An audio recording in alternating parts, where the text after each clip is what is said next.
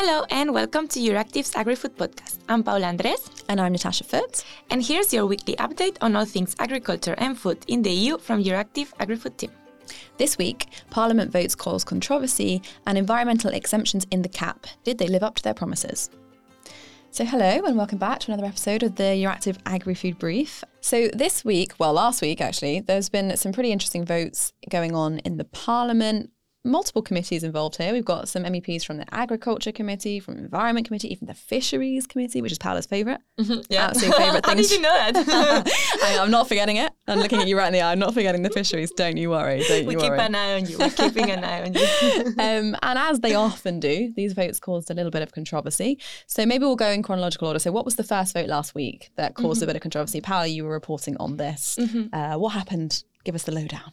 Yeah, so the first vote uh, was on the nature restoration law, and dun, dun, uh, the favorite uh, proposal, I think, from uh, one, one of the ones that's causing a lot of Yes. contention at the moment. It yeah. is. Uh, so it was voted on Tuesday in the Agri Committee and Mm-hmm. on Wednesday in the PECH, the Fisheries Committee.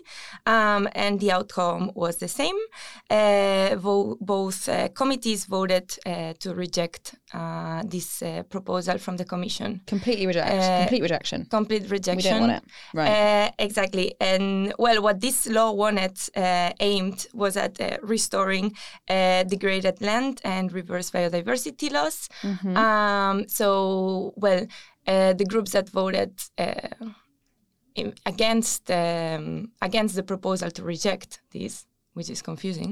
yeah. Uh, it's, a, it's a bit of a thing you have to twist. Yeah. yes. I mean, there So the a- opinion said they were going to reject it, and they voted in favour of the opinion which rejected Exactly. the law. Right. Exactly. Yeah, that did take me a minute to get my head around as well. same, Yeah. same, and I think also for some uh, for some lawmakers was also a bit confusing uh, during the vote, which was a bit funny.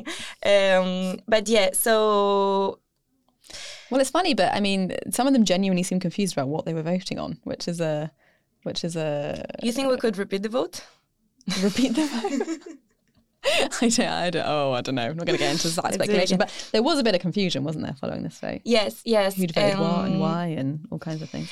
Well, uh, the confusion at the moment was uh, because uh, they were voting amendments as well Mm. uh, to the to this opinion, and uh, yeah, I think there was just a generalized. What is uh, what are we doing now? Uh, but I had the chance to speak to to, to Clara Aguilera, uh, the socialist um, MEP in the Agri Committee, um, and she also told me a little bit about uh, the implication of rejecting this proposal and why her group, the socialist group, voted uh, to to not reject it. And the fact is that, according to her, uh, doing this would now um, uh, effectively leave uh, the Agriculture Committee without an opinion. Um, Without any voice on the final draft, because we have to think that uh, the Environment Committee is actually the one leading on this on this file, uh, but the Agriculture and the and the Fisheries Committee uh, could have uh, had a voice or given Given their uh, opinion. give their opinion on on this. Now this is not going to happen anymore, and the ENVI committee is actually set to vote on this same file on the 15th of June before it goes to plenary on the in July. Right. Um, and yes, so Clara was also not very optimistic about the outcome um in the ENVI committee. Uh, everything is now in the hands of Renew, uh, since well, the Renew in Agri and PECH voted to reject the proposal. We don't know if the Renew in the ENVI committee is going to vote in the same direction.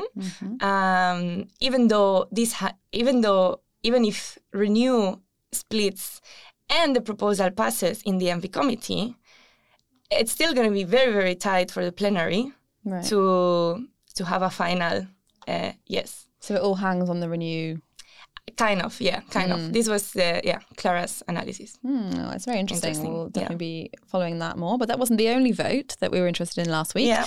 There was another vote also involving the Environment Committee, but also will involve the Agri- Agriculture Committee. I'll get to that. Um, They're so- very tied together yeah, lately. Yeah, it's a constant. it's this constant thing. I mean, I constantly feel pulled between the two of them Yeah. on, on pretty much everything at the moment. But so the European Parliament's Environment Committee last week adopted its position on another one of our favorites to revisit in the podcast the EU rules to slash industrial Ah, yeah. emissions, including from the largest farms.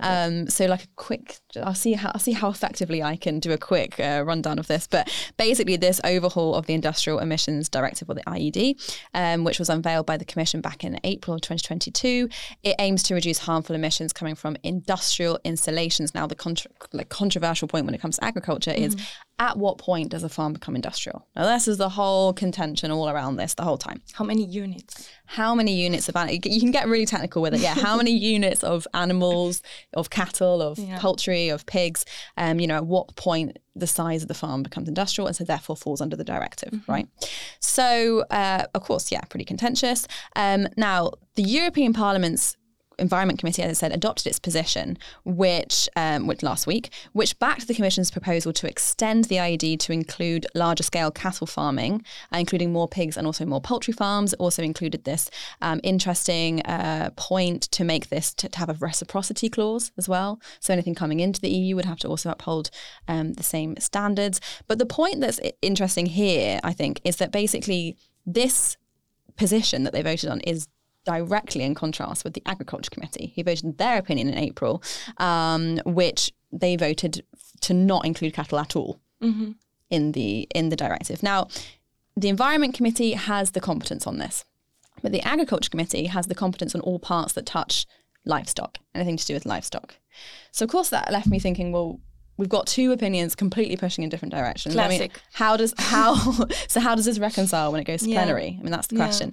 So, um, I mean, I think that's a very a very good question to ask. I put this to a European Parliament official who explained that it's a bit complicated. I had to. I was going through all these like procedures, you know, the rules of the committees, and I was like struggling to struggling through all of this. But basically, the committee sharing the competence can table their amendments directly at the plenary if the lead committee doesn't take their views into account in the main draft report, which is what's happened here. Mm-hmm. And she was saying that this is probably what, Agri- what Agri is going to do. So, depending on the decision of the committee's coordinators in June, they have to decide what, what they're going to do about this. But the chances are that when it goes to plenary, the Agriculture Committee can just will just table their amendments directly. So, I think we're facing also quite a fight um, on this one. And the move from the Environment Com- Committee, you know, it had all kinds of very mixed reactions to this. So there is a deeper story on this if you're interested on Euractiv. So do check that out. And of course, we'll be following the IED closely, um, all the twists and turns of this tale.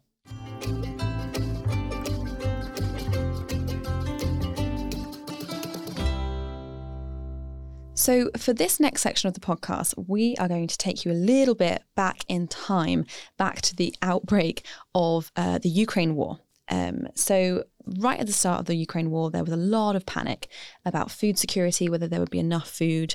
Of course, uh, you know, the EU was a, a huge importer of foodstuffs, mainly cereals, grains, sunflower, things like that from Ukraine.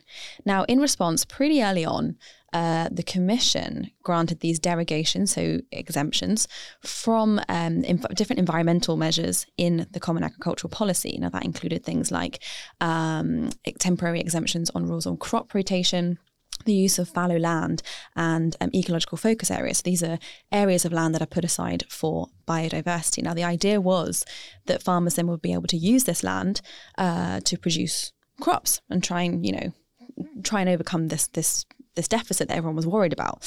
Um, but did they? What actually happened with this? Now, it's a very interesting question because obviously this happened. So the derogations were granted for 2022, but they were also extended into 2023. But there hasn't been much look back on the actual impact uh, that these measures actually had. You know, we haven't really seen a report from the Commission. Um, so there's a big question mark. There were extremely controversial measures taken at the time.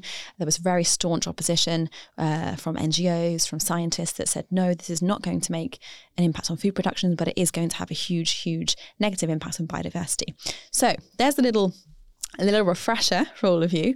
Um, now, what's interesting is there might not have been a report from the Commission on this, but there has been this week a report that's come out on this. And actually, we spoke to Helmut Burtscher-Schaden, who works for an Austrian environmental NGO, Global 2000. It's also part of Friends of the Earth, to talk a little bit more about uh, the findings of this report, about uh, these derogations and the impact that they had. Um, so, Helmut, what maybe you could take us back firstly. What was the argument in favour of these derogations? Talk us through a little bit um, at the beginning of, of this and, and why these derogations were pushed through in the first place. The argument was very reasonable, or it, it seemed to be reasonable. It was uh, 30% of the food, 30% of um, wheat is produced in Russia and in Ukraine. And when there's a conflict, there's the danger of food insecurity in Europe. There's the danger of food insecurity outside of Europe in North Africa. And in this case, uh, there is no use for ecological measures. There is no use for the Green Deal. So this was the line of argument. And as one of um, the scientists who really tried to, to, to, to, to dismantle this argument and, and show the commission what are the real solutions, uh, said, he said, um, the, let, me have just a moment. I want to, quote him correctly. Yeah, yeah. So, so what he said is, food security is a very appealing argument that plays on our most fundamental fears. And this was just what the agricultural lobby did. They said there is a shortage uh, or there's the risk of food insecurity in Europe, which never was the case because, this is what we uh, showed in our analysis, um, there was no food insecurity in, in, or there can be no food insecurity due to, sorry, again, there can be no food insecurity due to the war in Ukraine because um, European Union is a net exporter of wheat, a net exporter of, um, of, of, livestock, and a net exporter also of dietary products, uh, of, of, dairy products. Um, so milk, cheese, and so, and and and therefore this this this was completely wrong. So, what was the actual impact then of these derogations? Since um, the claims have been, we need these ecological focus areas to produce wheat. Um, we wanted to know first, is this uh, what they did? And we also, of course, um, looked at the arguments of science if producing wheat would be a, per se a, a meaningful solution. And the answer was first, no, producing wheat is not the right reaction for uh, protecting the world against hunger in the global south. And the second uh, thing that we found out, because we looked into documents from the European Union, and we also asked the Austrian government for uh, giving us concrete figures of what has been produced in Austria on this ecological focus area. And in both cases, on the European level, the answer was that 40% of the existing ecological focus area had been used for production and had been given free for the use of pesticides, with one exception, and this was um, Belgium, as a Wallonie in, in, in Belgium.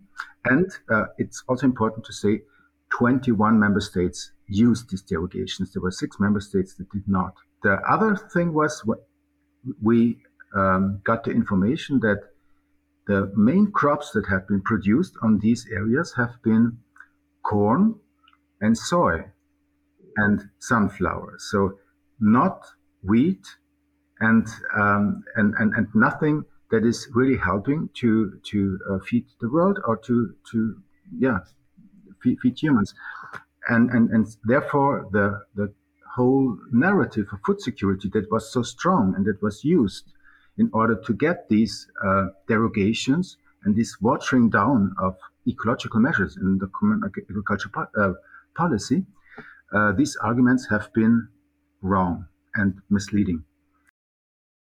The report had a heavy focus on, on Austria, where it was found that actually only 0.6% of the ecological focus areas that were used for production, that's 0.6%, um, had been effectively used for the cultivation of wheat. So instead, it was up to 80 or even in some cases 90% that had been used for crops that were only used for feeding, uh, for feeding livestock, feeding swine, um, cows, or poultry.